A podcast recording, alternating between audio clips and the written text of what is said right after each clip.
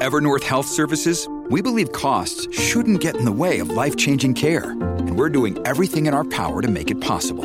Behavioral health solutions that also keep your projections at their best? It's possible. Pharmacy benefits that benefit your bottom line? It's possible. Complex specialty care that cares about your ROI? It's possible. Because we're already doing it. All while saving businesses billions. That's Wonder made possible. Learn more at evernorth.com/wonder. Podclass, i podcast di classe editori. Giornata altalenante per le principali borse europee. Milano, una delle migliori, guadagna lo 0,50%. Linea mercati. In anteprima, con la redazione di Class CNBC, le notizie che muovono le borse internazionali.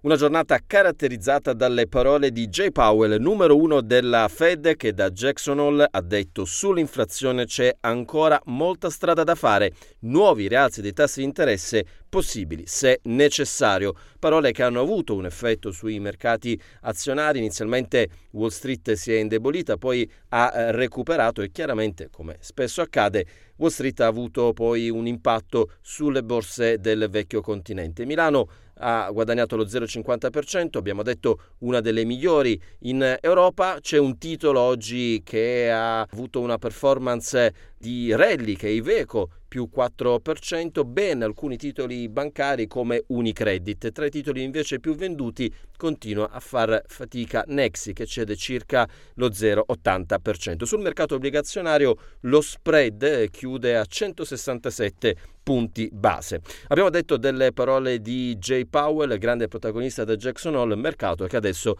aspetta invece le dichiarazioni di Christine Lagarde, numero uno della Banca Centrale Europea. Proprio da Jackson Hole ha parlato Joachim Nagel, che è il numero uno della Bundesbank, che ha detto è troppo presto per pensare a una pausa sul rialzo dei tassi di interesse. A proposito di Bundesbank, oggi è uscito il dato sul PIL in Germania, che rimane fermo nel secondo trimestre del 2023 rispetto al trimestre precedente. È uscito anche l'IFO, che è l'indice che misura la fiducia delle aziende in Germania, 85,7 punti ad agosto, in calo rispetto a luglio, dato che ha deluso il consenso degli economisti.